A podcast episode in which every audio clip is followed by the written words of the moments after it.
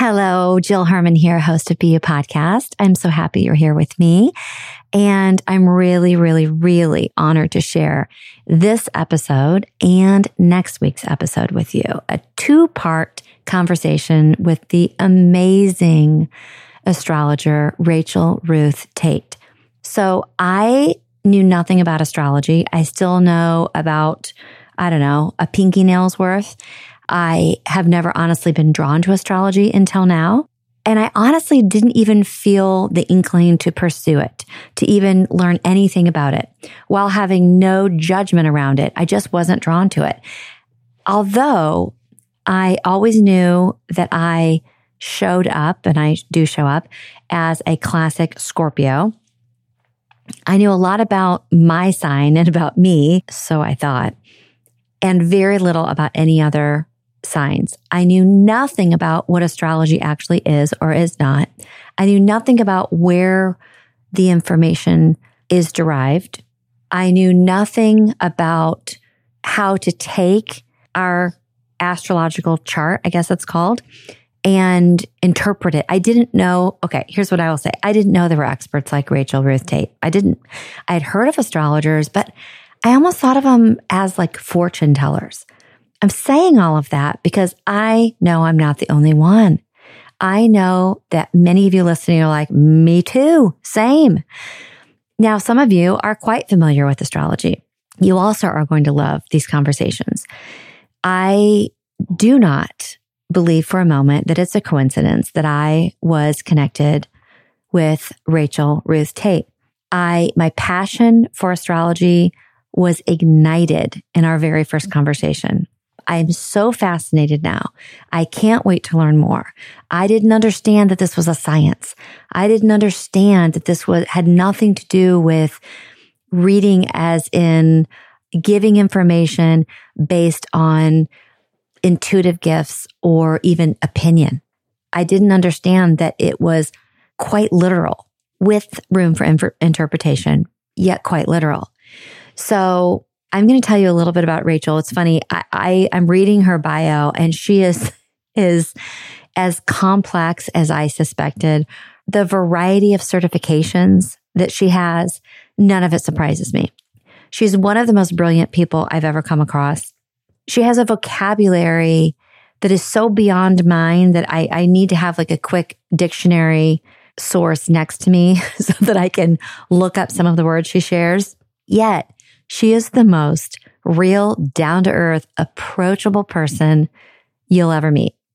So Rachel Ruth Tate is actually much more than an astrologer, but she's a Hellenistic astrologer, which she explains in this episode, and an astrological coach. So she will do your reading, interpret your chart.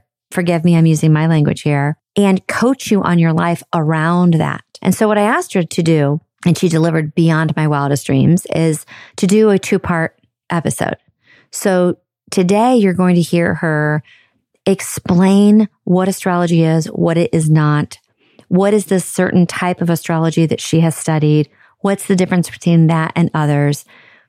What can astrology do for you? And we also talk about, you know, the bad rap it gets in the faith or religious community. Where does that come from? It's a really great conversation.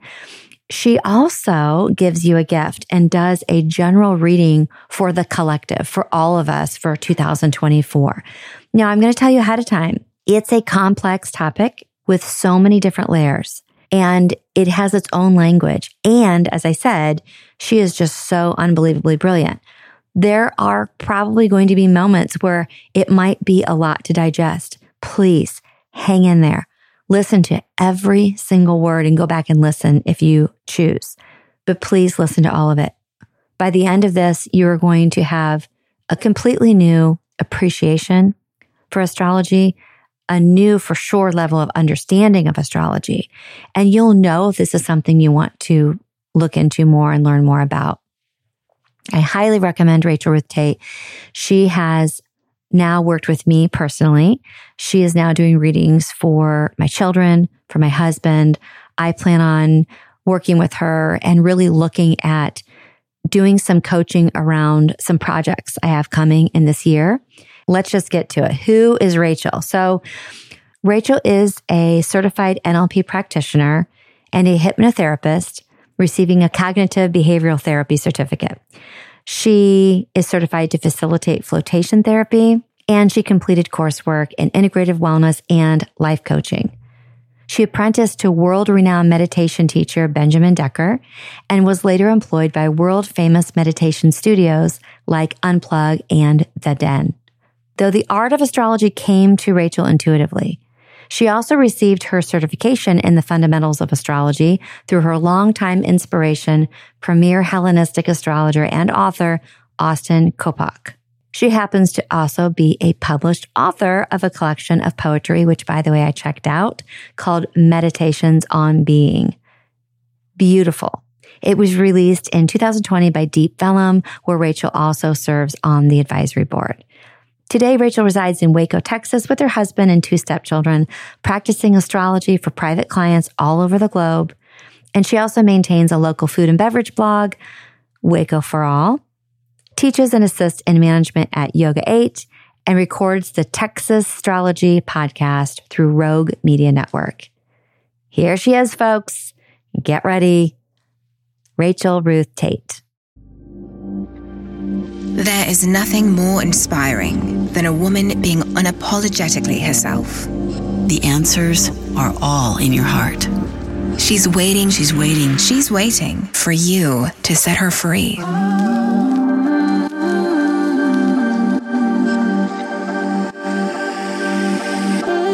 Welcome to Be You Podcast. I'm Jill Herman, and I am so glad you're here.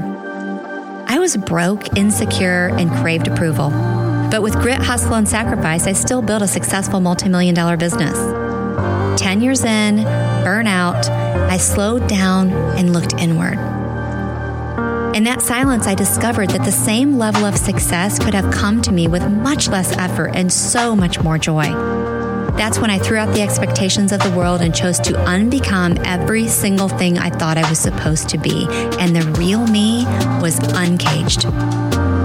It was far from easy. And in this podcast, I'll offer my entire journey as a roadmap so that if you're ready, you can finally be you.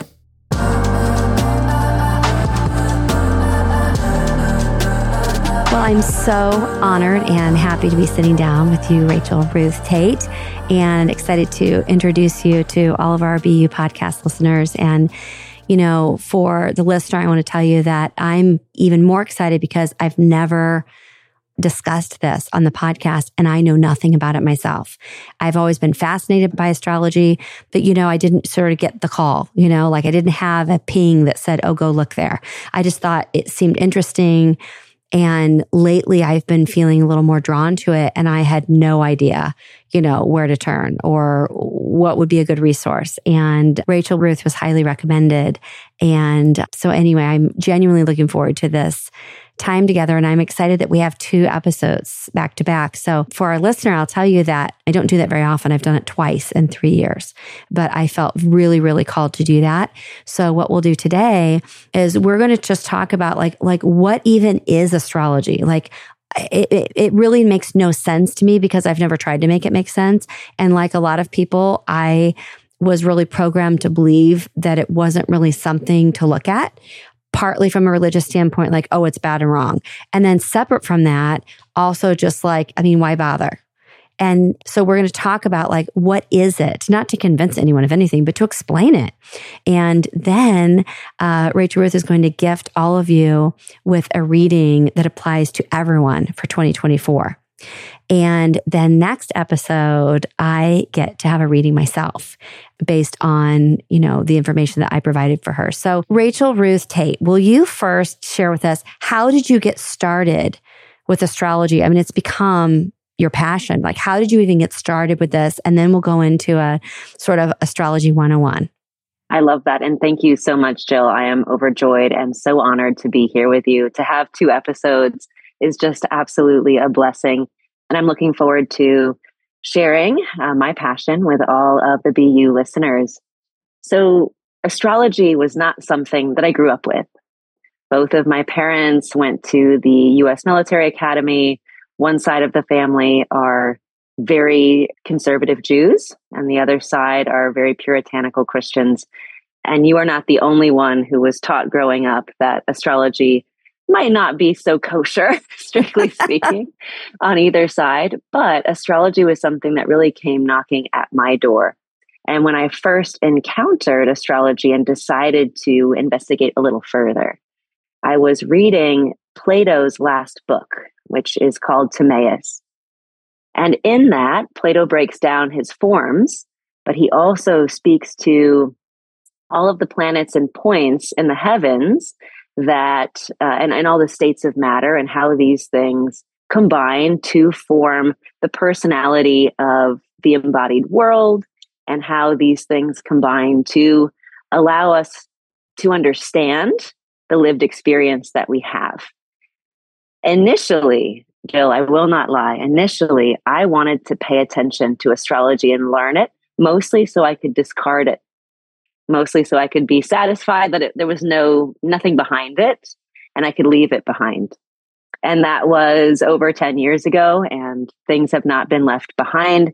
The more that I explored, the more meaning and richness that I was able to gain from it. And the more I was able to glean about the context upon which my whole life hung and make things make more sense so that I could get the most out of it. To me, astrology at a personal level is about maximizing your own time on this earth and about being able to accept your lived experience, make it make sense.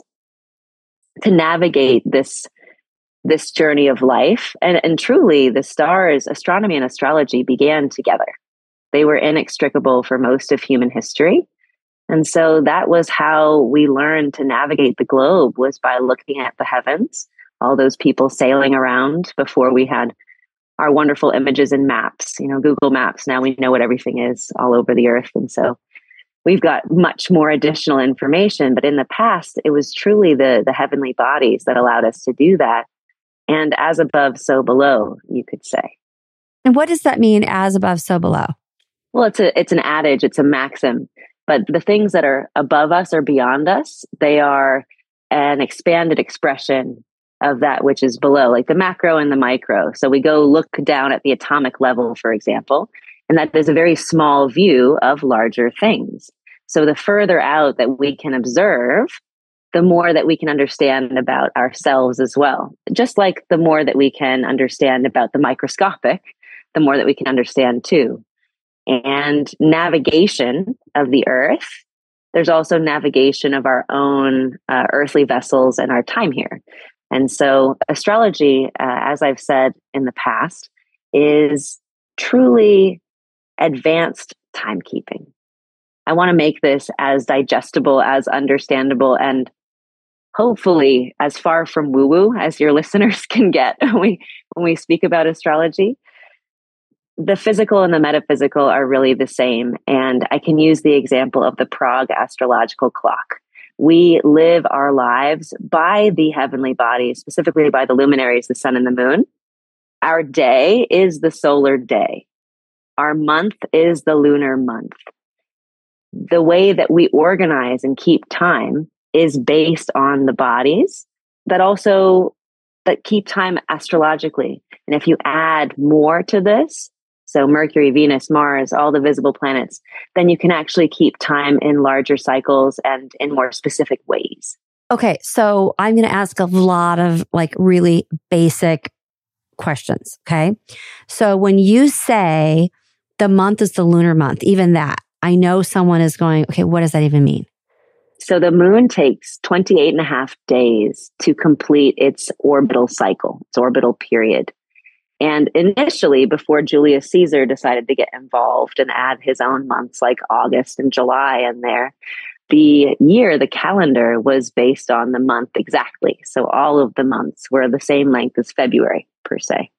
And you can even see it with their names October, November, December, 8, 9, 10. The prefix it it implies the what the month is supposed to be about.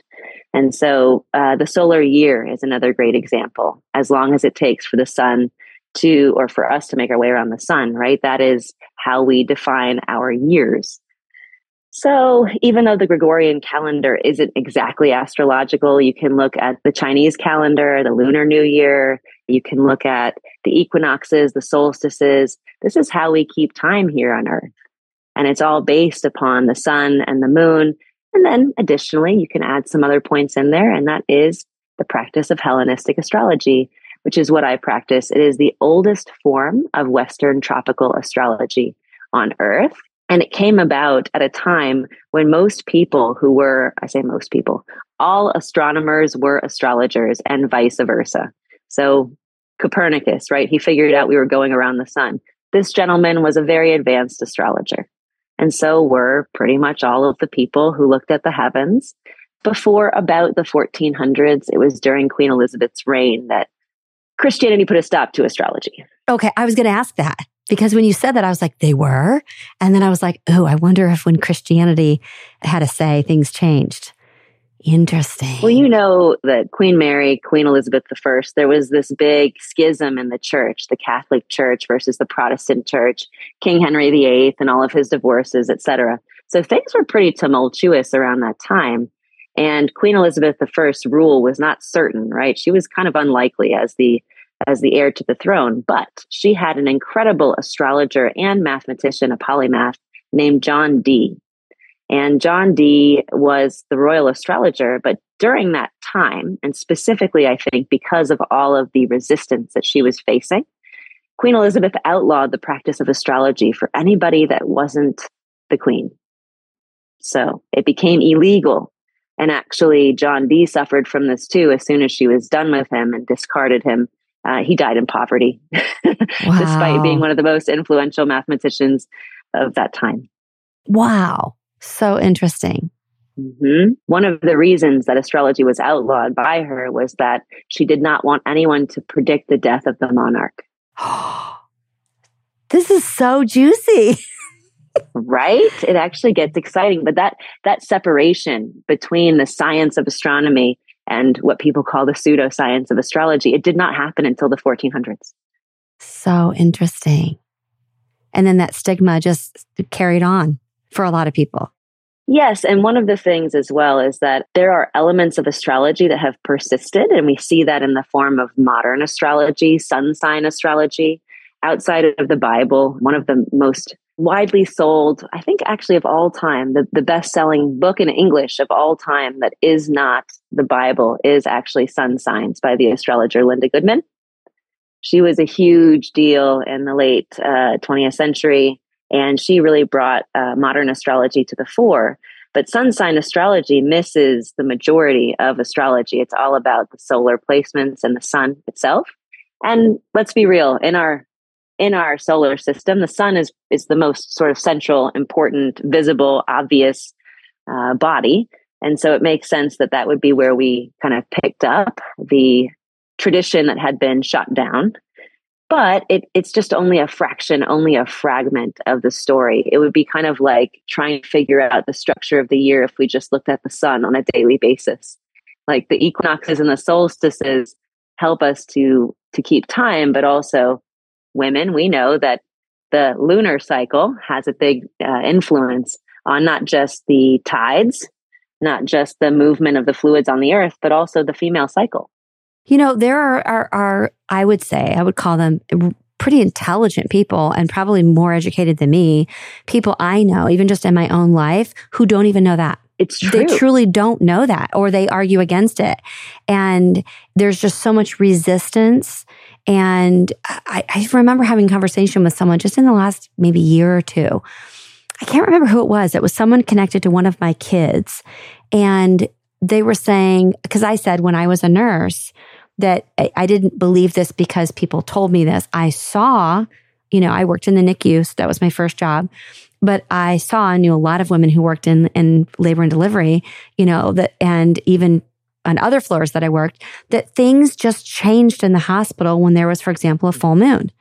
And people would joke about it, but it, things really did happen. And ever, a lot of other people kind of poo pooed it and laughed about it. But I was saying to someone recently, as I said, that, you know, there's a connection between like the moon and like the ocean. like the tides. There's a connection to our internal waters. Like I know that I'm putting my fingers up. No one can see this, but a millimeter. I know a millimeter about this, but they were like, oh, that's just like an old wives' tale. And I would, I, I, I yes. And I don't think they're the only one who feels that way. Well, the water molecule itself, the hydrogens and the oxygen, it is a, a polar molecule. And the moon's orbit, it is, uh, it affects us gravitationally. So, in a scientific sense, polar fluids are affected by, by fields of gravity, which the moon has, and it's the closest one to us.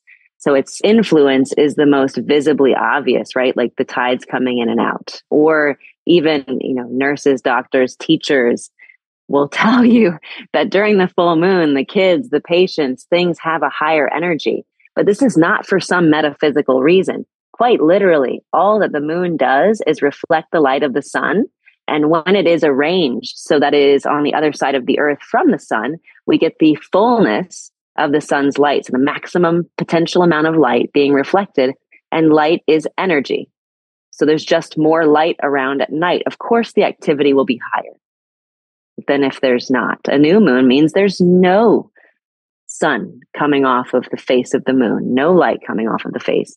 And so things are quieter because there's literally, literally less available fuel, less energy. I did not know that, and I would not have been able to explain that. But after you explained it, it's I, I'm having one of those moments like, well, duh, that makes so much sense.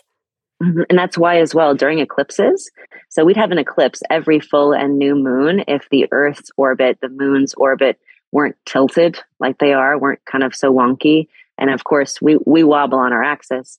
But when we do line up perfectly to where the light of the sun or the moon is eclipsed by the other body, or by the earth, then it's an interruption in regular cycles, which is why oftentimes during eclipses, we will see very strange things happen in the natural world because there is this hiccup, there is this strangeness, there is this, uh, it's not unnatural, it's completely natural, but it is some major disruption in the, in the regular cycle or flow of light. And I think all of us have been around some eclipses and maybe noticed some high strangeness. Just a personal example. I was watching the total eclipse uh, back in you know the the Oregon eclipse, right? The Great American Eclipse that we were all watching. I think it was 2017. And I was standing outside watching with those special glasses, and a beautiful, giant yellow and black butterfly landed in front of me, just landed right there on the sidewalk. It never moved again.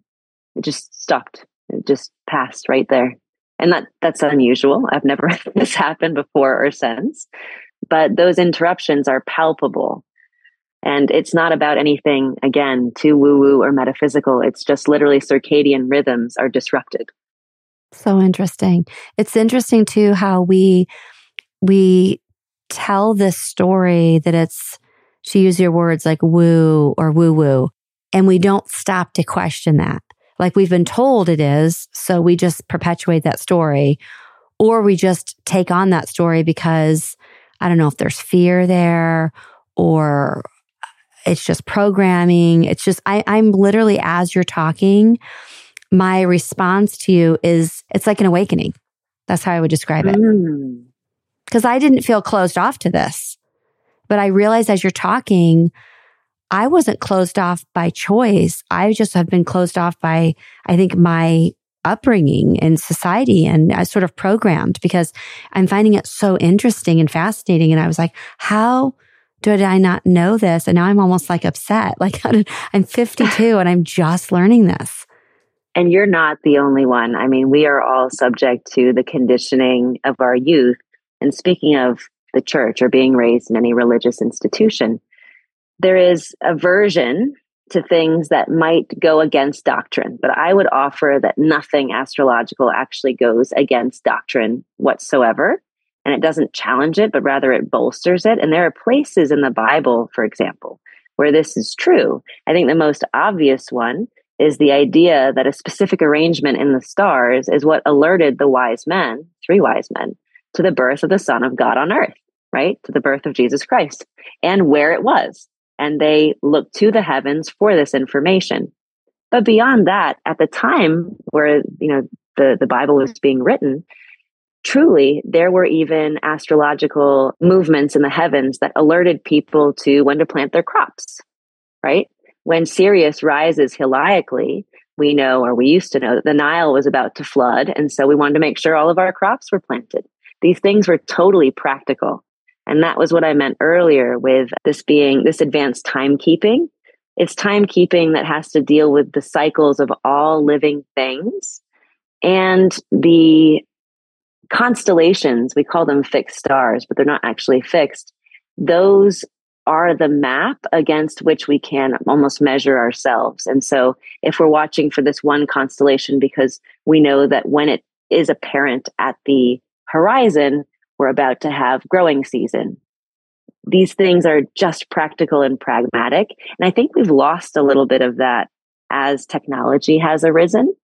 And when you think about it too, outside of the church, well, even the church has experienced this diminishing power recently. There are more atheists, more people who are agnostic, more people who are not religious than there ever have been in the past.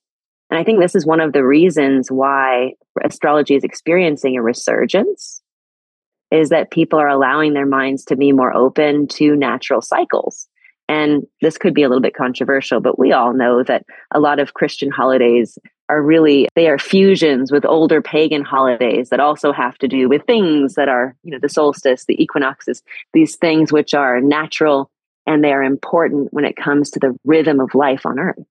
You, give us one example the best example that I can see, and this is not necessarily with the church, but this is one of them, is that Samhain, which is the holiday that celebrates the autumnal equinox, that has become Halloween in our Western society.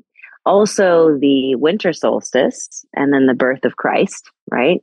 The 21st and the 25th aren't too far away. Those are relatively close the beginning of the astrological year or of the zodiacal year is the spring equinox. That's when the uh, sun enters Aries. That's when quite literally the day is split in half and we begin to start growing the day. But that has also become kind of intertwined with Easter, Good Friday, Lent, all of that sort of stuff. There are probably more in there, but like I said, I was actually raised with half and half, and we went with a Jewish half. so I'm not as familiar with all of the Christian holidays as I could be. Okay, let's just do a quick bunny trail because I don't want to forget this. So let's just talk for a moment about why it might be beneficial for someone to consider giving themselves permission to not in the dead of winter right now. It's February at the time of this episode, feel pressure to like set goals and and get into that big doing mode. And whether people call them new year's resolutions or not i would love to have you explain to them why they get a big permission slip to not do that and how that relates to what you just said. Because you just said that really the you know new year is somewhere around that that spring equinox, which it, in my interpretation would be that it's just a more natural time to do what we're f- trying to force ourselves to do in January. And I will actually take it even a step back and further and say that resolutions are really only um, aligned for people that feature certain zodiacal influences. If I am somebody who is meant to be more flexible whose chart promises this adaptability and this go with the flow ease, right? If I am somebody who whose chart indicates that it's really never beneficial for me to set resolutions. That is something that fixed signs and Saturn ruled signs, people whose charts promise that steadiness, that constancy, that commitment, and I'll kind of take it out here and, and bring it back to a more macro level. The beginning of the astrological new year, it starts with the spring equinox, which is when the day and night are equivalent in length here in the northern hemisphere.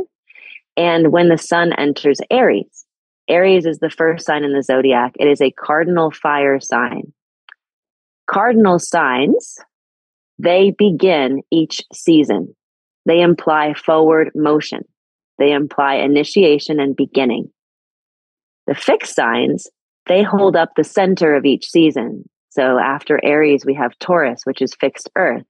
And that is the height of spring when everything is blooming, there is fecundity.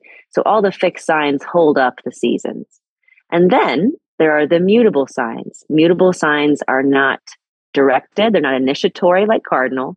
They're not fixed, unmoving like like those signs. They are flexible and adaptable, and they imply change and decay. And so they end each season and transition into the next season. So the four cardinal signs begin each four each of the four seasons. The four fixed signs hold up the center of each of the four seasons, and the mutable signs end and transition into the next season. And in February, we have the fixed sign of Aquarius, so it's the height of winter. But then it goes into Pisces, where we start having the transition from winter into spring. It is not beneficial during this flexible, fluid Pisces season to try to make linear progress. It's not going to make any sense at all. No matter what your sign is. Mm-hmm. Well, especially if you are somebody who's born during that time, it's it's absolutely not going to make sense for you. But it makes much more sense for people to make resolutions during Capricorn season. It's cardinal, right? We are in, in initiating and engaging the winter time. So, especially in the run up to New Year's, we all get excited to set all these resolutions. And the beginning of the year, the sun is in Capricorn in the Gregorian calendar. So, January 1st is in Capricorn. And that's why a lot of people feel badly that they lose steam on these resolutions once we transition into Aquarius season. I'm here to tell you one, you might not even have, like in your chart, this might not be part of your enlightened quality. This not, this might not be part of your purpose to hold steady or to commit or to, you know, do that goal direction. Part of your purpose might be to be the one who changes, alchemizes, or adapts, right? That could be your superpower. Okay. So two questions. One, if it is in my chart to, let's say, I'm not a big fan of New Year's resolutions, but we'll use that term, make resolutions. What is the best time of the year? Is it during around the spring equinox? I think it's one of the best times to initiate and engage new things that you want okay. to grow because the yeah. day, the day in the northern hemisphere is growing in light between that spring equinox and that summer solstice. So we have more available energy to do literally anything, and especially to form new beginnings there in the spring.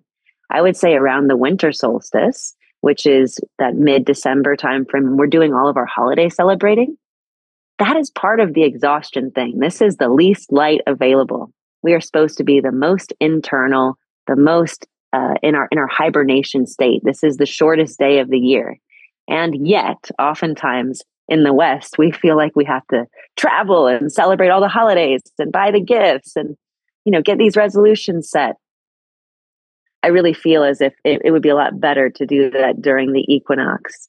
And it also depends. Are you trying to start something? or are you trying to end something? If you're resolving to end something, maybe the autumnal equinox is a better time to bring that intention in. And I'd like to actually introduce the word intention instead of resolution because all of the different modes of signs, all of the different signs can hold intention. Yeah, I agree. I don't even use the word resolution and I use the word intention myself as well without knowing any of what you just shared with us. It just feels more aligned to use the word intention. And I just, the end of December, actually on Christmas Day and January 1st this year, our episodes were about, you know, closing out the year, calling in the new year, you know, what we'd like and setting those intentions with no attachment whatsoever, with not feeling like we need to set any goals or initiate action on anything. Oh, it was so interesting. I don't even remember what my second question was, and it, it doesn't even matter to me. I mean, it'll come back if it needs to. But okay, so what would you like to share with us about maybe some of the misconceptions about astrology? So, first, the 12 hours on your clock are based upon the 12 signs in the zodiac and not the other way around. So the very origin of us keeping time, that is where it came from. And it's not random, but rather it has to do with the band of constellations that the sun appears to pass through vis a vis our perspective here on Earth. And so that allows us to even keep our daily time, like our sundials are based on the 12 signs in astrology. And I also want to introduce the idea that the sun is not everybody's most important planet. Mm. If you were born when the sun was set, the moon is actually your dominant luminary. So if you have never identified with your sun sign, you're like, I don't feel like a Gemini, my goodness. Well, if you have a Scorpio moon and you were born in the middle of the night, you wouldn't. You would feel much more aligned with the qualities of that sign. So I would encourage listeners to, if they're at all curious, take a peek into their chart. There are plenty of places where you can look up your chart for free. Cafeastrology.com is one of my favorites. And you might find that you were born in the evening and that your moon sign is really, really, uh, it resonates with you more so. Adding on top of that, the most important thing I think, to understand in astrology, especially if you're going to follow it in just a cursory way, if it's not going to become a deep practice for you, but maybe you want to read the horoscopes, right, in the paper or whatnot. The rising sign is actually the most important period. So, your rising degree will tell me a lot more about your life than either your sun or your moon sign. When people look at astrology charts, it often looks like Greek it's like a big circle with all kinds of lines and points and glyphs. And they're like, I don't even know what's going on here. Just to orient the listeners to that circle chart in a very brief way. The ascendant or the rising sign refers to the constellation that was on the eastern horizon at their time of birth. So that where was rising up over the eastern horizon, that is what is beginning right then. And so as a person is born, they are arising and it lays out the whole rest of the chart. So when people think about their rising sign or their ascendant, that's the eastern horizon. When they think about their descendant, that's the western horizon. So the top half of the circle is what was visible when people were born in the sky. And the bottom half of the circle is that which was not visible, it was below the horizon. It makes a lot more sense when people can kind of orient themselves to that chart and realize it's essentially a cross section of the earth at the time that they were born. So a lot of people, they might have a different paradigm if they have all of their planets and points below the horizon than above. Our introverts and our extroverts, if you will. If nothing was visible, you're likely to keep it all much closer to the chest. And if everything was visible, you're likely to be someone who really needs people, needs to interface with the world outside of you, and where that becomes an important part of your personality. And so I would I would emphasize that a lot of these things are totally physical. They are not metaphysical in any way. And that everything that your listeners already know about the physical facts around the planets, they can overlay that on top of astrology and it makes complete sense.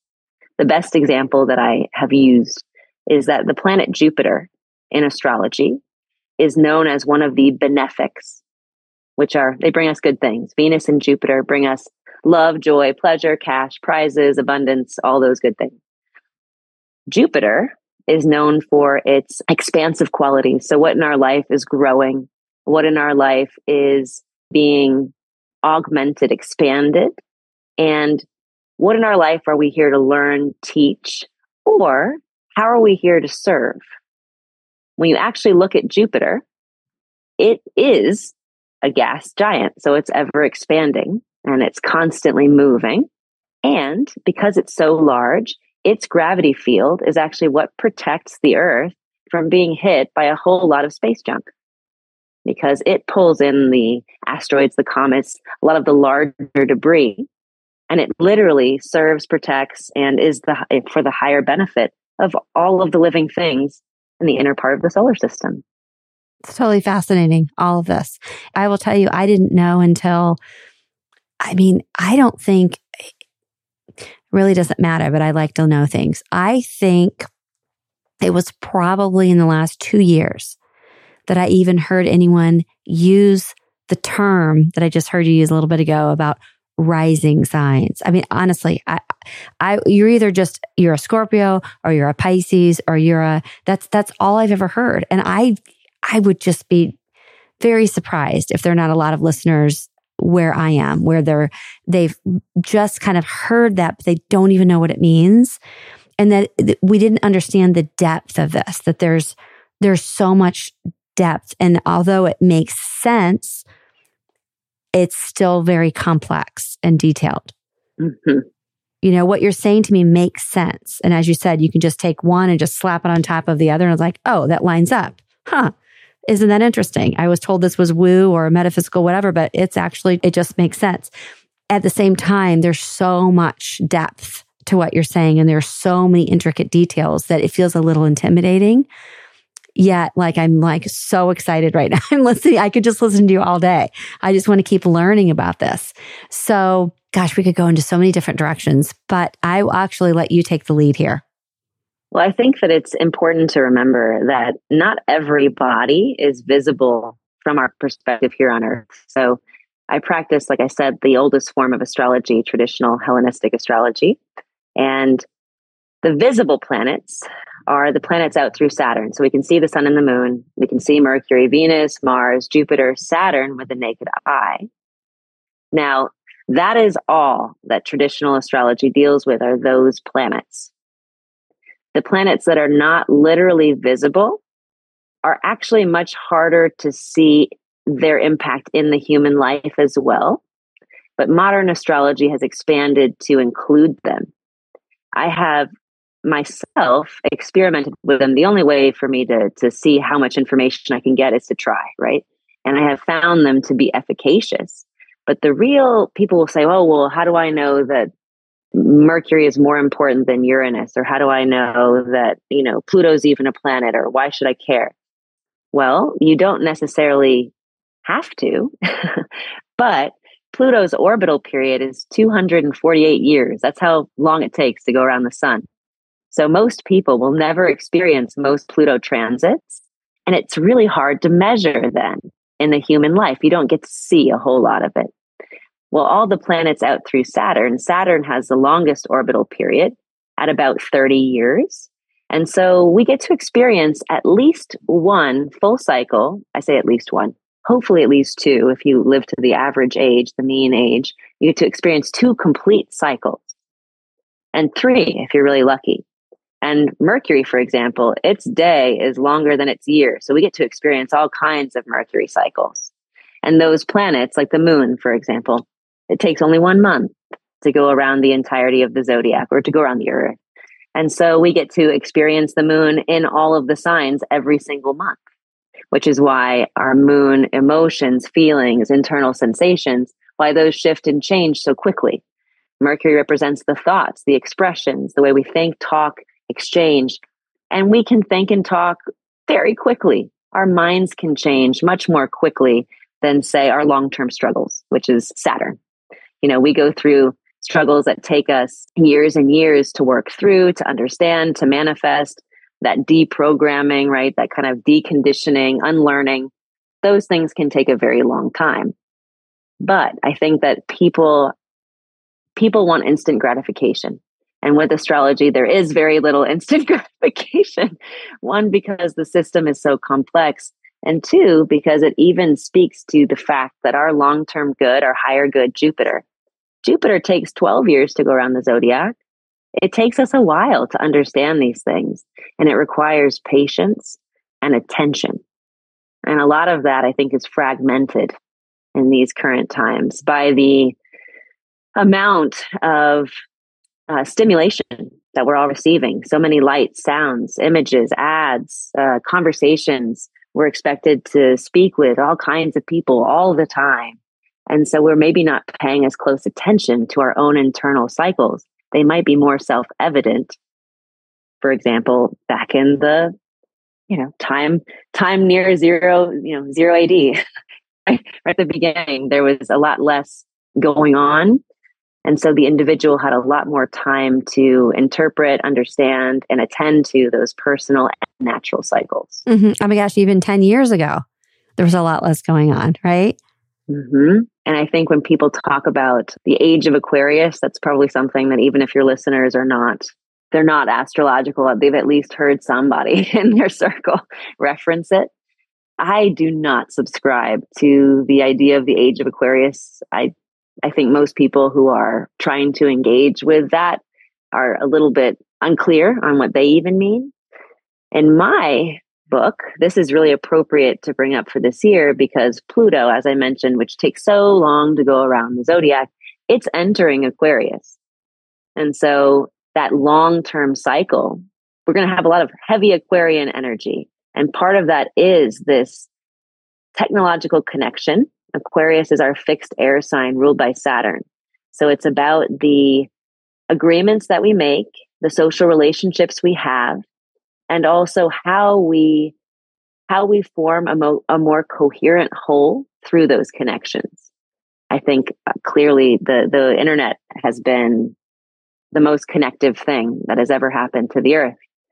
And I don't think that's just my opinion. We all now can talk to each other much more so than we were ever able to before. And with that comes its own set of challenges and unknowns. And also, all those connections, they challenge or they interfere with or change power dynamics.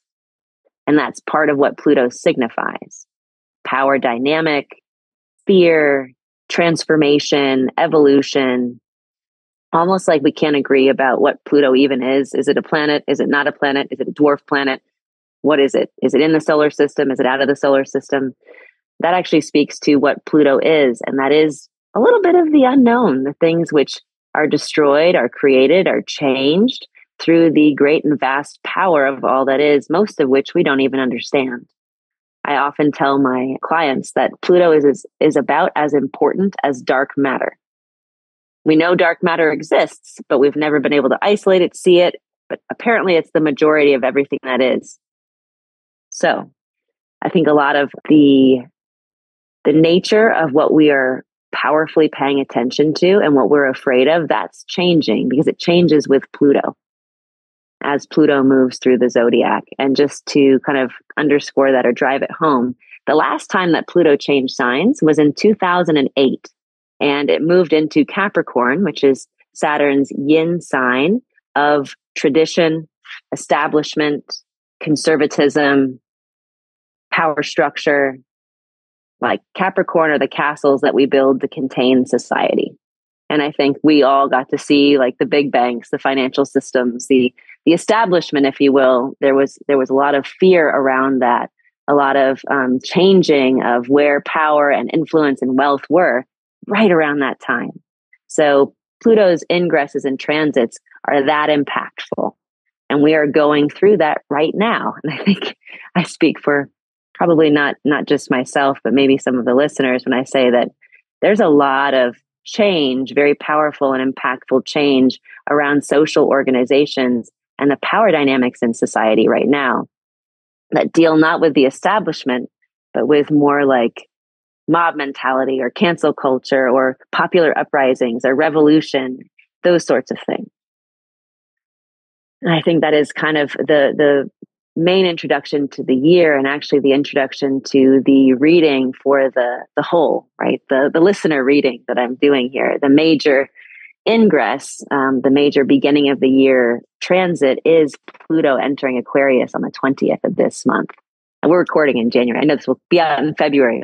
As listeners are listening, Pluto will have just changed signs. And so any major disruptions, major transformations, major new fears or worries that are coming up, if you go and decide to look at your chart, you can look at the area of that chart that contains Aquarius. And that's probably where you'll find a lot of the activity. Okay, so I've said many times on this show that what's really scary for a lot of us, and I would say especially for women, is to ask questions and risk, quote, you know, looking dumb or looking foolish or looking naive, et cetera. You know, just taking that risk and being completely transparent and vulnerable. And I've used the example of being in a meeting and being willing to raise your hand and just say, okay, I don't get, I don't understand that. Because when we do that, other people will say, oh my God, I didn't understand it either, but I was afraid to say something. So I'm going to ask a couple of questions. Okay. Yes, please. The first question is, I still don't understand when you're saying that it's going into Capricorn, let's say. What do you mean by that? Like when you say that that planet is moving into what I would hear as a sign, mm-hmm. I don't understand what that means. So, from our perspective here on the Earth, the planet of Pluto or any planet, when it changes signs, it appears to be in that area of the zodiac vis a vis our perspective. So, say that uh, we had a, and this is easier for people to conceptualize because Pluto is not visible. But say I'm like, oh, Venus is going into Sagittarius.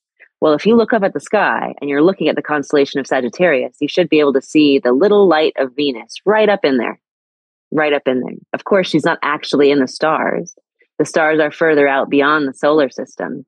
But light is not just energy, it's also information. And so the information that's coming from the stars in those areas of the cosmos that's coming down here to the earth, that planet becomes infused by that light. That light is joining with the light of the planet. And so when we receive the light of the planet, we're also receiving the information or the flavor of the space behind it, if that makes sense. Mm-hmm. I sometimes describe the planets as the players. They are the centers of energy. They are the, the bodies and then the zodiac signs are more like the stage or the different uh, kingdoms. They're like different areas of land. And so as you're traveling through each space, you become different in the environment, if that makes sense. Like I'm different here at my home than I would be at like the Bellagio. yeah, yeah, yeah. It does make sense. But I'm telling you, is this where I wish I wish those listening could be like in my house right now with me? And I know someone listening is like, right now raising their hand going, me too. But I wish I could see the faces of listeners right now because I feel like there's got to be at least one other person that was like, Jill, I didn't understand that either. I had no idea. Okay. Don't laugh. Rachel, you're one of the nicest people. So I know you would never laugh at me, but it, it may sound funny to you. But I'm certainly not the most intelligent person in the world, but I'm certainly not the dumbest. I'm definitely not the dumbest. Clearly. And I had no idea Okay. I don't even know how to articulate this because I am going to laugh even listening to myself. I can't be the only one who's thinking what I'm thinking right now. I never understood like the signs of the zodiac. I thought that was just like a chart somebody made up. Mm-hmm. I thought that was just a chart. And so that's why none of this made sense to me. Like, how is a planet moving through a chart when the chart was man made. And I didn't understand. That makes complete sense. I didn't get it. This is like such a huge epiphany for me. And this is why so many people poo poo this. What we don't understand often scares us, and that which we can't explain, we often resist, right? But this is also why, uh, you know, there are multiple forms of astrology. The easiest example, Vedic astrology. Well, Vedic astrology deals with the perspective of the Southern Hemisphere. And the Southern Hemisphere does not experience seasons in the same way as the Northern Hemisphere. And so it makes, I, I almost never, and I say this, I will take clients who have been born in the Southern Hemisphere, but if they're currently living in the Southern Hemisphere, it's very difficult for the astrology that I practice to make sense mm. for them there because the way that they're experiencing the light of the heavens, like quite literally, the way that they're right. receiving information, yeah. that it's actually coming into them, the way that they would be keeping time is significantly different than from the northern hemisphere. The seasons are opposite, right? Yeah, yeah. And the chart is a 2D version of what is clearly a 3D process. So trying to superimpose planets and points onto a chart, obviously it's a there are different ways that humans have tried to do it. And there is actually still controversy within Western tropical astrology about how we should create those charts.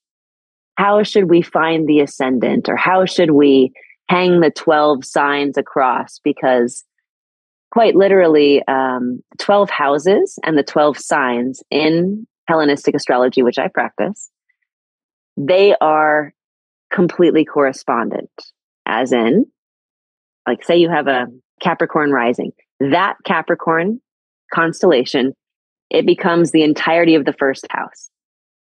If somebody was born, and it was the very, very tail end of the constellation, which was rising, it, it shouldn't follow that that becomes the entirety of the first house. It wouldn't actually be the same as the physical representation. So there are different house systems, Placidus being one of them, um, different ways of creating that chart in which they try to maximize the amount of literal detail. And they'll be like, okay, well, your first house is now split between Capricorn and Aquarius since you were born at the very, very end of the zodiac sign.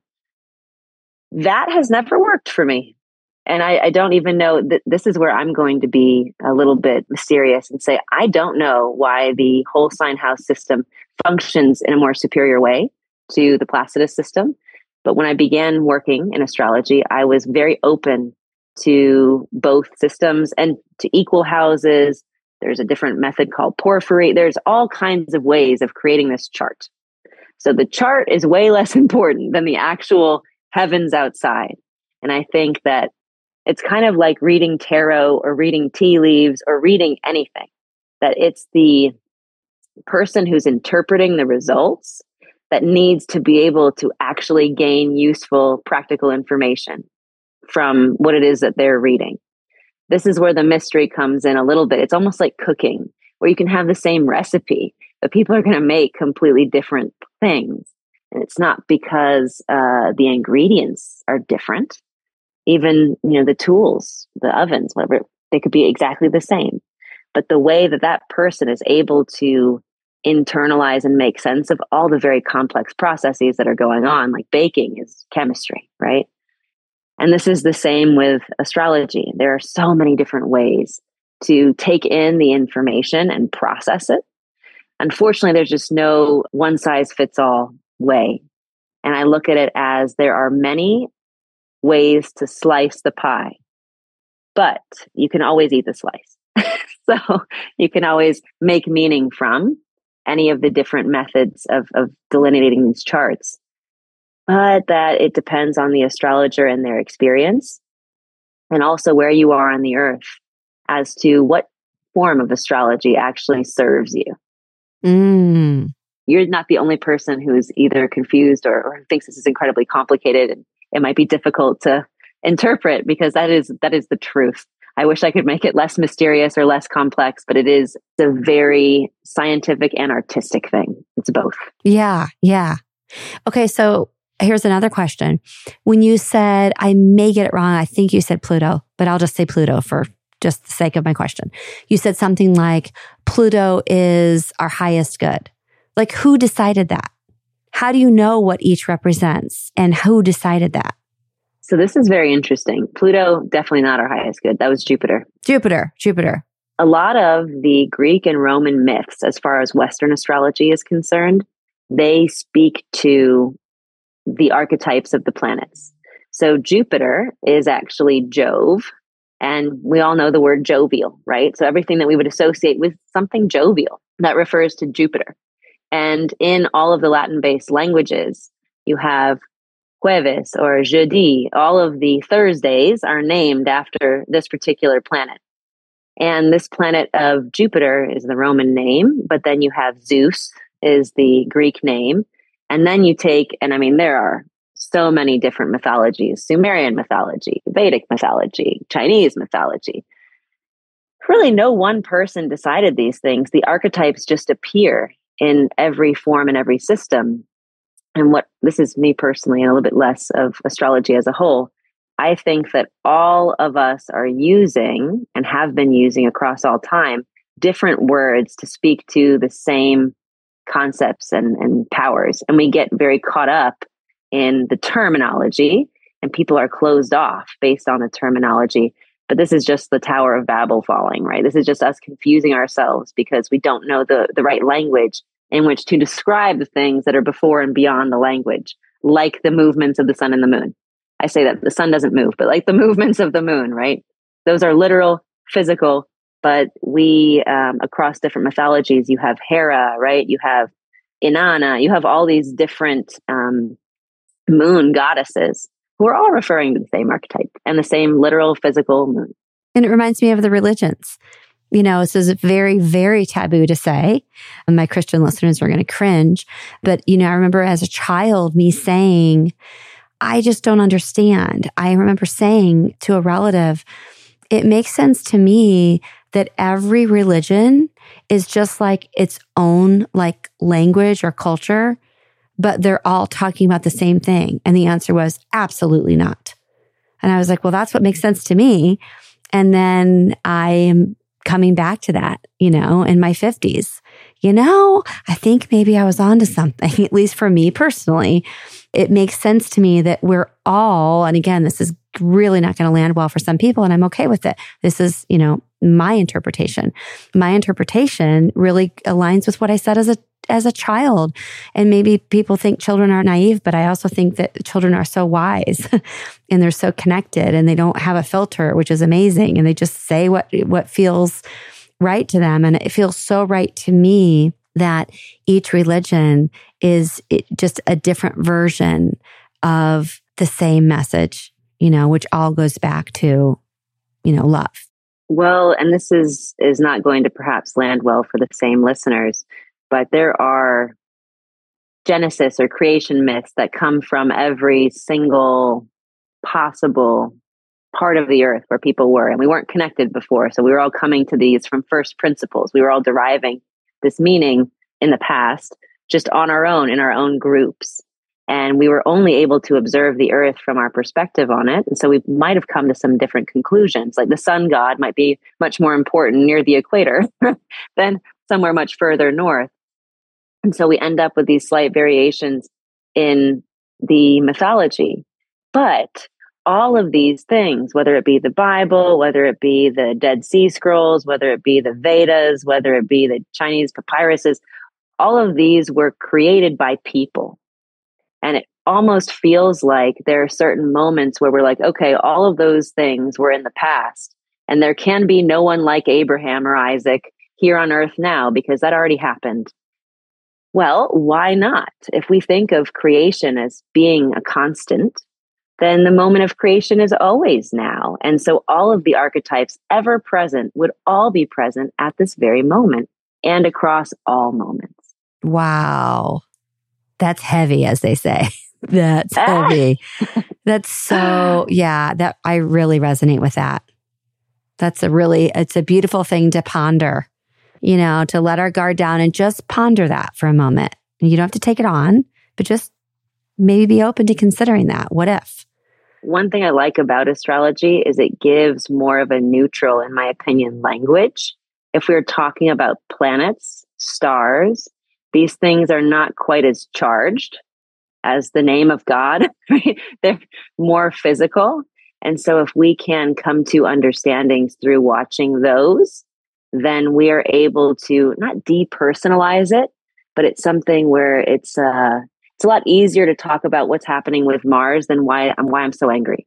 you know? Yeah, yeah, yeah, yeah. And the other thing I just thought of is, um, certainly don't mean to pick on anyone when I say this, but the the people who understandably based on conditioning etc uh, say something like and i've heard actually heard this said with some charge and sarcasm i've heard people say yeah, I don't go by the zodiac signs.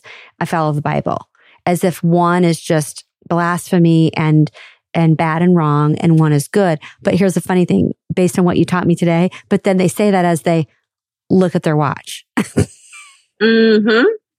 Hold on, mm-hmm. let me see what mm-hmm. time it is. I got to get to church. Ooh, isn't that interesting? Exactly. Now, see, now this is where I feel like there's such a synthesis Yes, they're practicing and measuring their day and their month and their year by something that they are saying is bullshit in another conversation. It's, it's fascinating to me. And I say this with absolutely no judgment. I'm just saying it makes, it's interesting. And so if you're listening right now and you're like, Oh my goodness, maybe that's me. Don't shame yourself for it. I mean, you didn't know, but isn't it interesting? That you're actually living what people are telling you to pay no attention to because it's, it means nothing, but everything in your life is based on that. I think unknowns are very scary, right? Like I said before, and we like to have certitude, we like to have certainty. And nothing is particularly certain, right? Like not even anything beyond this moment is actually promised. And it can be difficult, I think, for people to come to terms with accepting some amount of the idea that that the savior is not necessarily entirely outside or inside that it could be both and that the universe is rather woven together and that all the meaning that there is to be made is derived from that complete fusion. Like we're not extricable from the fabric of God, right? If you will. That is more an astrological perspective. And I think that can be very challenging, like you said, to people who are more doctrinal.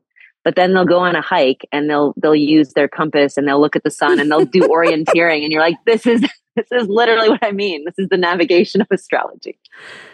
Yes. Or I even, I'm going off on another bunny trail, but I even remember in my, I had a network marketing business for years and someone on my team, lovely woman, by the way, was really irritated because in our Facebook group, I used the word universe instead of God. And she said, um, who do you think created the universe? That it was just like so insulting that I would use the word universe. And yeah, it's all just very interesting, isn't it? Well, in Judaism, there is so the name of God is is impossible to say actually because the letters are yod hey vav hey but the vowels are gone and for those who don't speak or, or read Hebrew vowels and letters are separate in Hebrew and the vowels are rather above or below the letters and so we have the letters for the name of God but we have no vowels and so no one is actually able to say the name and I've always loved that. I've always loved that because it implies that there is an it's an ineffable, unspeakable divine, right? Yes. That we can never actually concretize it in language. Yes, I actually learned that from a Jewish friend maybe 10 years ago. Um, I noticed in her Facebook post the way she wrote and she admitted omitted the word God, but of course was saying God. And I asked her about it, and she said, "Oh, did you not know that?" And I didn't. And I also love that. I love that. All right. So let's really get into the juicy part now. Thank you for all of that. That was extremely interesting and eye opening to say the least. So, what is on the horizon for all of us in 2024 and why? So, 2024 is going to be a very dynamic year. I have high hopes for it. And let's just say that uh, for all listening, a lot of us astrologers became much more vocal and we became a bit more public around 2020 because we all predicted like the worst time ever late 2019 2020 there was going to be this terrible conjunction saturn pluto conjunction it looked like like a world ending like world war ii type conjunction and then the year of 2020 really proved out all of, all of what we were concerned about. And I think it brought a lot of people into the fold because they were hearing astrologers, if they were tapped in, speaking about how bad 2020 was going to be back in 2019, 18, 17. And then that was borne out. And so they were able to accept or, or be more mm-hmm. interested in. But from 2020, it has been a difficult several years astrologically and we're on this upswing. I think 2025 is going to be even better, but we're we were bottoming out right then and now we are gradually going to see more abundance and more positive things for the globe as a whole. So everyone can look forward to a much more productive year than maybe we've had in the last several years. The end of this past year was relatively difficult. And the beginning of this year is opening with some amount of relief. So, for the listeners, the beginning of this year, the very first day of the year, the planets of Jupiter and Mercury had recently stationed direct, which meant that we had more access to positive information, more access to help, more access to completed deals, things that had been stalled might have been really beginning to kind of fall into place around the beginning of January and likely only continued to ramp up after that. So you're listening in February, everybody. January should have been full of activity, hopefully goal directed activity towards purpose. A few different reasons for that having nothing to do with January, but rather we had some really great energy to work with with Mars. So a lot of energy, ability, activity to, to push things forward materially.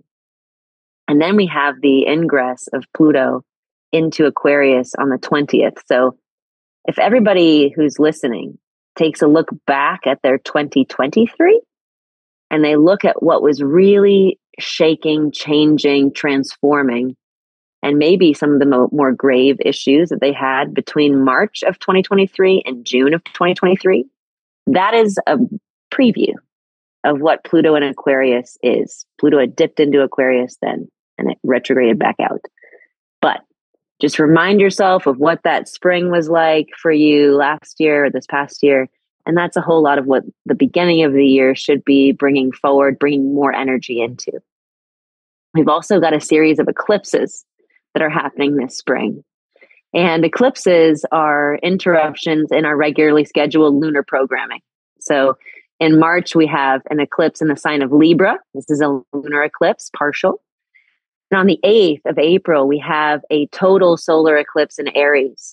And this one is a big one. I referenced the Great American Eclipse earlier. This is the next Great American Eclipse, and there will not be a total solar eclipse that affects the United States or whose totality travels through the United States until I believe the 2040s. So this is huge. The idea being where there is the totality of an, of an eclipse, where it's visible on Earth, is where it will be most visible in terms of the effects on the people and things that are in that area.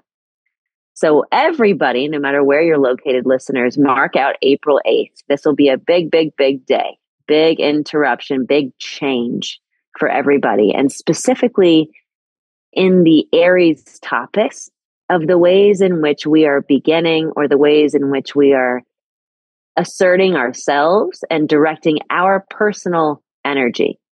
So we might be making major pivots. There might be some sort of hiccup in what we had thought was an easy goal directed activity. But watch for this. And um, astrologers are split on whether or not eclipses are positive or negative in general. I tend to view them as neutral, they're just changes, disruptions which can have positive or negative effects depending on the person who's viewing the effect or, or interpreting the effect, and then depending on the nativity and how it's interacting with the own promise in your chart. So if people have planets or points around 19 degrees of Aries, then this will be very, very, very, very impactful for them. And there is a theme in this eclipse of healing and wounding personal wounds to the self, specifically disempowerment, and then the healing of taking back misplaced power. So look for power dynamic and personal assertion in the world to be major themes for this spring. Rachel, I have a question. Yeah, please. So obviously all of this is so it's unique to each person. And is there something you would recommend, for example, on April 8th? That's going to be a big day. Would you, anything you would recommend for us for that day so that we really are, how should I say this? What's going to happen is going to happen, clearly. Is there a way for me to, I wouldn't say prepare myself, but get the most out of the lesson? because I can't stop what's going to happen. But would it be to have a day of reflection, to be more open, to make sure I'm more hydrated, to be resting that day, to, I don't know, just be more in an observation place? Like, is there anything you'd recommend for a day like that? I get this question often. I get this question often. And let me just break down what makes an eclipse real quick so that we can kind of understand how to deal with them when they happen. So the eclipse obviously is a full or a new moon in which everything is aligned the sun, the moon, and the earth in such a fashion as to create the eclipse. But the eclipse happens around what we in astrology call the lunar nodes, the north and the south node of the moon. The lunar nodes are just a fancy way of talking about the places where the sun's apparent path and the moon's actual orbit cross. Why is that important? It tells us where all the light is going, where the sun's light, the moon's light, where is the direction that, that everything is headed. Because light is just information, so it gives us the storyline for everybody. And that storyline is often referred to as, uh, we, people will call them the nodes of fate. But if you think about like the Ouroboros, the snake that's eating its own tail, that that symbol of eternity or, or that mythological symbol, the north node of the moon is like the, the mouth, the maw. It's hungry. It's the attractive end of the magnet. It's what we're moving towards. It's the head. And then the south node is like the tail of the snake. It's the skin that is shedding. It is what we are releasing, like excreting. It's what we're letting go of. The tail is the past. It's where we just came from. The head is the future. It's where we're going towards. And this eclipse on April 8th is a north node eclipse. So where it's taking us is where we're being pulled by karma, fate, God, whatever you want to call this. This is a thing that is, um, we won't be able to miss it, if that makes sense, because it's for us. So, the most important thing I think on the 8th is to observe, to observe and be intentional, being very mindful about who and what is trying to come into your field, into your life, who and what is calling for your attention around that time. Because it will give you a really good idea of what this what this eclipse, what this interruption means for you and what it's promising for you in your life. So right before we had this recording, I was dealing with a client who has this Aries eclipse happening in their ninth house of foreign travel and foreign things, higher learning. And this person had already planned a big trip to Europe right around this time and was wondering, is that okay? You know, is this going to be bad, good, the eclipse? And I said, hey, just know around this time, something might happen to interrupt the trip. But this trip is happening at the perfect time, right? In your chart, this is what is called for. If you weren't traveling at this time, I'd be surprised. And also, if something surprising or or shocking or, or different didn't happen on your trip, I'd also be surprised. So for each person, it will fall in a different place of their life and it will call for something different. I would encourage everyone to take note in whatever way is meaningful for them, whether this is journaling, whether this is meditating, something where you can be very intentional, set that intention, hold the intention, and also drop into that role of witness. So you can witness yourself, witness your life, and then understand what's happening so you can make more meaning from it as it's happening. In general, don't expect stuff to go as planned. That's all. So just don't expect your plans to happen perfectly. If you're holding an event or if you are um, going to an event, expect changes, delays, disruptions, major shocks, all that kind of stuff. So get ready for the unexpected and then be very intentional. Okay, that's super helpful. And that eclipse is I'm emphasizing it much more than the one before it just because it's it's a whole lot more exact and it's a whole lot more what's the word juicy for us here in the United States. It's really coming for us, especially people who live up and down the center of the United States who might be in the totality. I'm here in Waco and we are going to be like the epicenter of the totality. and so I'm expecting some very interesting stuff to happen in my own life in regards to this. Mm. So later that month, I, I wish I could tell everybody that there was going to be some more smooth sailing there's going to be more surprises. So, April surprises. This is going to be a very interesting, unexpected month that might really change things out in the collective or in your personal life. Later on in April, the planet of Jupiter is going to conjoin with the planet of Uranus. And Jupiter takes 12 years to go around the zodiac. So, this is a once in 12 years style surprise or change.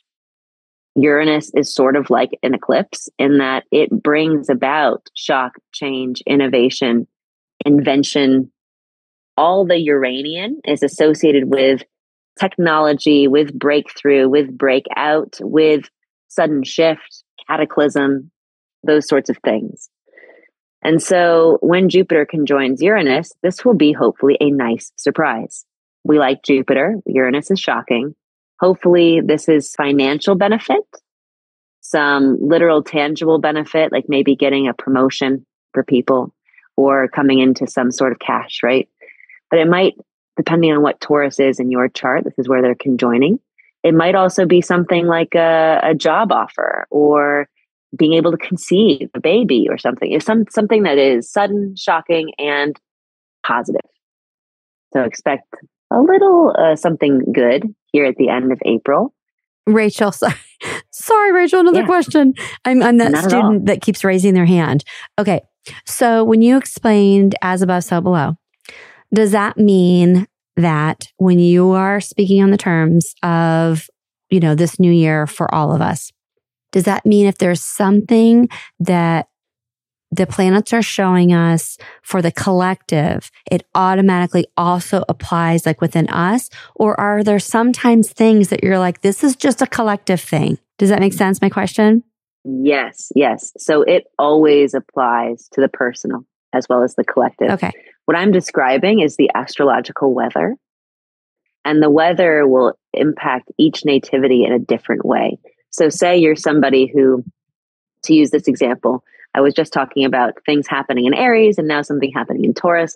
Say you literally have nothing, no planets, no points, no important angles, nothing in your chart that is around Aries or Taurus. This will feel much less impactful for you than somebody who has major planets and points in Aries or in Taurus. So while the collective will be experiencing it, we won't all be experiencing it the same way. And kind of to pull one level back, people have birth charts, but so do countries. Mm. So do mm. companies. Anything that is created has a birth chart. So the United States, as an example, it's pretty well established across astrologers over the last couple of hundred years that the United States, there's one chart, the US Sibley chart, and people can look it up, Sibley. It has the US being a Sagittarius rising. And this had to do with the uh, Declaration of Independence, the Constitutional Convention. I forget which one of it is that they chose, but there's one that they chose, and it ends up really playing out or proving out through the years. But that makes Taurus our sixth house and Aries our fifth house. And so we can expect maybe some major issues for the United States, major issues in terms of discontent, physical issues, monetary issues. This is not as positive for the United States as it might be for some other country, some other person, or some other company. Got it. Does that make sense? It does make sense. Thank you for allowing me to interrupt that. It's super helpful. this is your show. You are not interrupting whatsoever. And you're also the best because I'm sure that there are so many people who are listening who have the same exact question, like you mentioned earlier, or who want clarification. I deal with this stuff every single day. And so I know sometimes I can gloss over things that could be, you know, a huge question mark. I could be leaving information dangling. So you're helping me tremendously. I would say the first half of the year for the listeners, there is a lot of energy of quick, swift motion. There's a quickening, there is, um, there are going to be some changes, some shocks, some mix ups. You will be different. Everybody will be different once we come into June than we were the first half of the year. We will be completely changed. The environment will be completely changed, but we will have made some significant progress. All the planets are direct. And all the planets at the end of this past year were all retrograde. They kind of have synced up in this way. And for listeners as well, what is retrograde? we hear it all the time, but what does it mean? So, retrograde planets don't move backwards. They don't. They move forwards. However, because all of the orbits are elliptical, and so is ours, and because we are tilted and turning, it can appear that planets are moving backward, almost like when you're driving past a car on the highway and it looks like their wheels are going backward they're not actually going backward. It just appears this way. And so retrogrades, things aren't going backwards, but it can appear that they are in the human life. We will oftentimes not see the progress that is happening in the background until the planet resumes its forward motion. And when people were observing these planets in the past, they gave these things much more significance because it's unusual for something to look like it's moving backwards in the sky. Now it is these very orbits and the the watching of these orbits that allowed previous astronomers to theorize that there were other planets outside of Saturn that they couldn't see, like Uranus, Neptune, because they noticed the impacts on the orbits of the inner planets that something must be out there gravitationally affecting them. But retrogrades are just, they are periods in which we don't experience forward motion. We don't witness the same progress. And we oftentimes have to refine, reflect, or edit in one specific area. So, the beginning of this year, we are not editing, we are not refining, we are forward moving. Everything is direct Mercury, Venus, Mars, Jupiter, Saturn. We love it. Everything is direct. Okay. Another question. yeah. So again, it's a little bit of a left turn, but it's related. When you use the, the term retrograde, I feel like I'm a very um, intuitive person. I feel things deeply. I'm very aware. And when I see all over social media about, oh, such and such planets in retrograde and everyone's complaining, I never feel it. Why is that? Mm. I don't mm. feel that. Like they'll say, you know, all the things that are said, like things aren't, everything's sort of haywire. Things are, I mean, there might have been a couple of times where I noticed it, but really not so much. And that's not me pretending or numbing out or trying to be positive. I just don't. Do you think it has something to do with my particular chart or what would you say about that? Yes. It's happened many times, like many, many times where I'm like, mm, I, am sorry, Judy, I get, I hear you, but I don't feel it. So oftentimes people who are born with natal planets retrograde, they feel more natural during the retrograde periods of those planets or of other planets. So if you or the listeners have many retrograde planets, it would likely not feel disruptive, not feel confused, not be, it would be more natural, more native to you, and you'd feel normal. You'd feel regular. Also, the each person's chart is ruled by the ruler of the ascendant. So the planet that governs the ascendant sign. If you're somebody who say has a Mercury sign rising, like Gemini or Virgo, or Mercury's two signs. Say you're a Gemini or a Virgo rising. The retrogrades, the frequent retrogrades of Mercury would impact you much, much more than other people. It would literally impact you, your physical self, your body, your personal experience.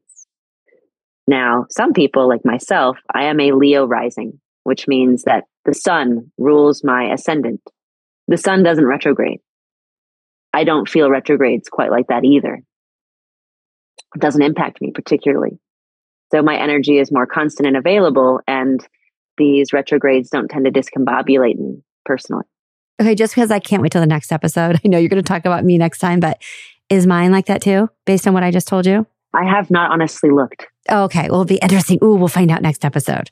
You'll have a, a cliffhanger for everybody listening. They're like, okay. they wanted to know and they're missing it. Okay. So I will find out what your what your ascendant ruler is. But the ascendant ruler has a lot to do with how you personally experience any given retrograde transit and the amount of natal retrograde energy that you have or retrograde planets that would make things seem more typical, more regular as well. Okay. Does that answer? It does. It does. Thank you. Oh, you're welcome. And I'm now curious too. I, I would bet that you're either a Cancer or Leo rising. Most people often don't feel the retrogrades half as much. So, the first half of the year, no retrogrades, fast motion, the planets are flying, we're making progress. I would encourage people if there's any goal they really want to achieve, and this is not true of every year. I didn't bring this up earlier because it was kind of harder to fit in. January and February are your months because there is much more energy of forward motion. We have great Mars. We've got the ability to um, get things done that will have a positive impact long term. So people might feel like they were exceptionally busy. This is not every January and February. This is just these Jan- this January and this February. Because as soon as we hit March and April, there's a whole lot of those interruptions that are bubbling up and coming up. So it won't be as easy for us to goal direct and achieve as it was the first two months of the year. Now, I think that we should have a very positive April, May, because in May there's some wonderful astrology, and also the planet of Jupiter changes signs and it moves into Gemini at the end of May. And I think that that really gives the first half of the year a different personality than the second half of the year. Second half of the year, we'll experience more of those planetary retrogrades. So there'll be a little bit more of that editing process. And also, we will experience Pluto dipping back into Capricorn as of September, which I mentioned. So uh, I've gotten a lot of questions about the election, the American presidential election that's happening in November. And people want to know if I can see who's going to win, who's not going to win. A lot of us hesitate to make these calls. And especially a lot of us are hesitating now because Capricorn is the establishment. And I wish I could say that something else were to be, you know, Pluto would be in the non establishment sign during the election, but Pluto will be back in Capricorn. So I would predict that the person who is going to win is somebody who's been president before or is in the establishment. They're not somebody new, they're not someone disruptive. It's not going to be a big change. This is a little more of the same. All right. So Kennedy's not going to make it. Uh, well, Kennedy is a very established name, isn't it? It is, but he's never. Right, right. But he comes from old power. Okay, well, maybe so this then. doesn't this doesn't discount him. Someone like Marianne Williamson, though, I think you know I love Yeah. her. I love her too, No. but it's not happening, Marianne. I'm, I mean, it's just not Yeah. happening. It's not going to happen. So Pluto goes back into Capricorn, and we have a couple more eclipses.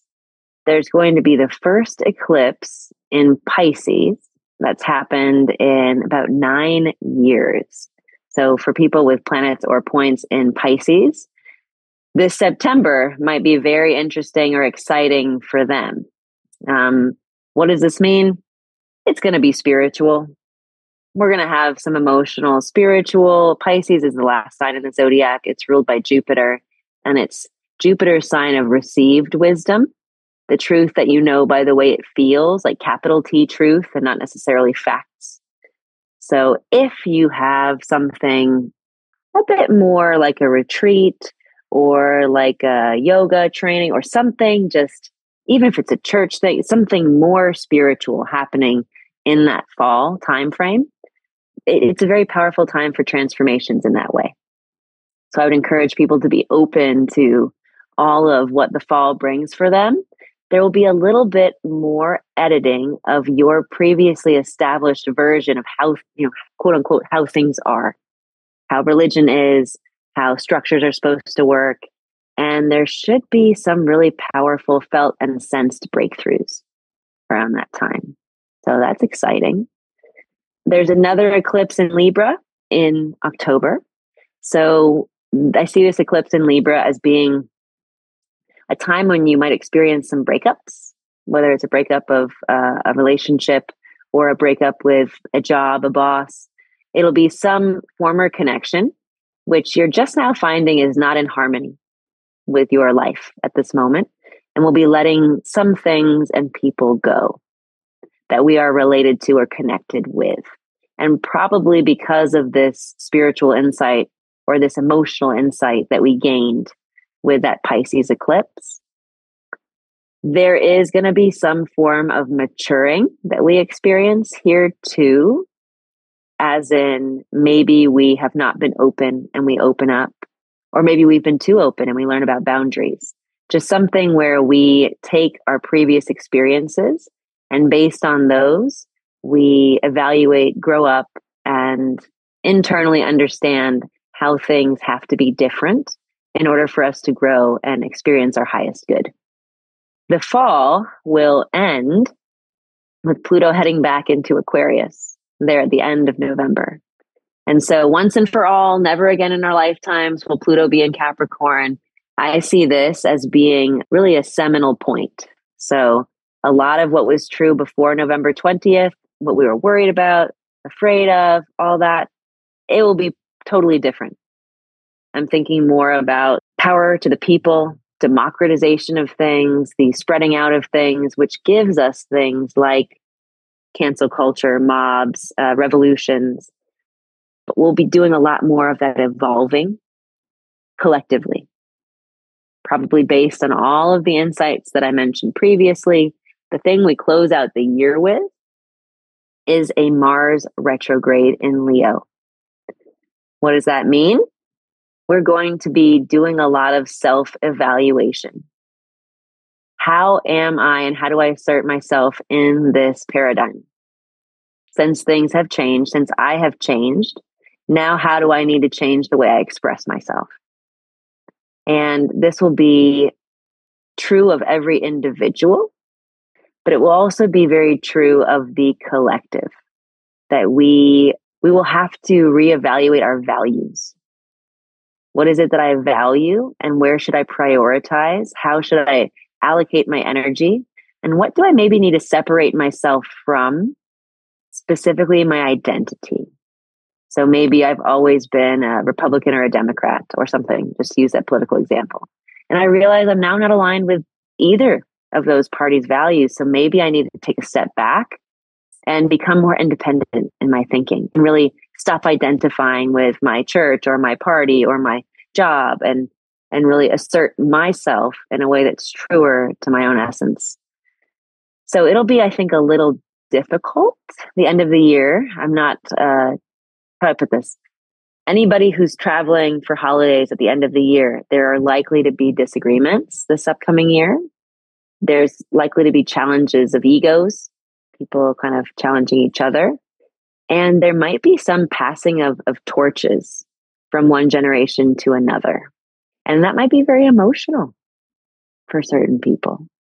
We will have just had that election, but no one will be inaugurated yet. And so I think that there might be some amount of, I don't know if it's grieving, but some sort of re identification that we have um, or reallocation of our energy or revisiting of what makes our identity at the end of the year. So the beginning of the year, blowing and going, cash and prizes, changes, having fun. End of the year is a lot more serious and a, a slower moving, more emotional. Mm-hmm. So good. I'm excited. And this has been so enjoyable. I want you to know, like, you're such a great teacher. And I, I, really could just go on for hours and hours more. I'm, I'm fascinated by the topic, but your delivery is pretty spectacular. It really is. So thank you very much for all this time, for all the preparation that went into this share. I'm really grateful that we connected. We have to give credit where credit's due. Um, one of my connections uh, she goes by Corky. Thank you, Corky. Mm-hmm. And I'm definitely going to be referring you to my friends. I just had a couple friends say to me they were looking for an astrologer. So let's let's share what you offered to share with our listeners. I'm really grateful for this because I know a lot of people are like, wait, do I have a point? Do I have a rising? Do I have a following? Do I have a whatever it is. How do I figure this out before this new year um, really gets gets going? How can they get their own personal reading from you, or maybe even work with you more often? So I see clients on an individual basis. I also see groups if people wish to have readings with a loved one or like as a family or I've even done bridesmaids events, you know, things where where you might want to have a few individuals throwing that out there, but you can find me at rachelruthtate.com. And all of my offerings, my sessions are available there. I do typically 60 minute sessions. I'll often have clients purchase several sessions and actually will have two to three hour readings depending on what it is that their prerogative is. I see some clients once and they get to know their natal chart and then we're done. And some clients I see once a week, several times a week, once a month, once a year. It depends on how people find that information useful because to me, astrology is a tool and it's a tool as it works for you. For listeners of this podcast, please use the code Be You for 24% off of any reading or package of readings. I also offer astrological coaching and counseling. If people are interested in augmenting their current therapeutic practices or healing tools with the understanding that astrology can bring around those things. Oh, I love that. I'm personally going to take you up on that offer for sure.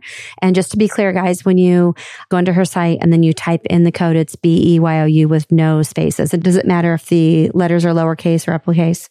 Not at all. Not at all. Okay, great. Oh, so generous of you. Very generous of you. Thank you so much.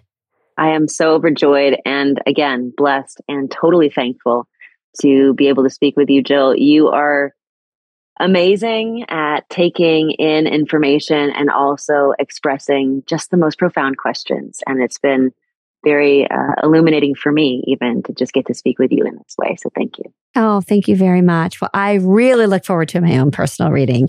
So we'll be doing that very soon and it will be out next week, everyone.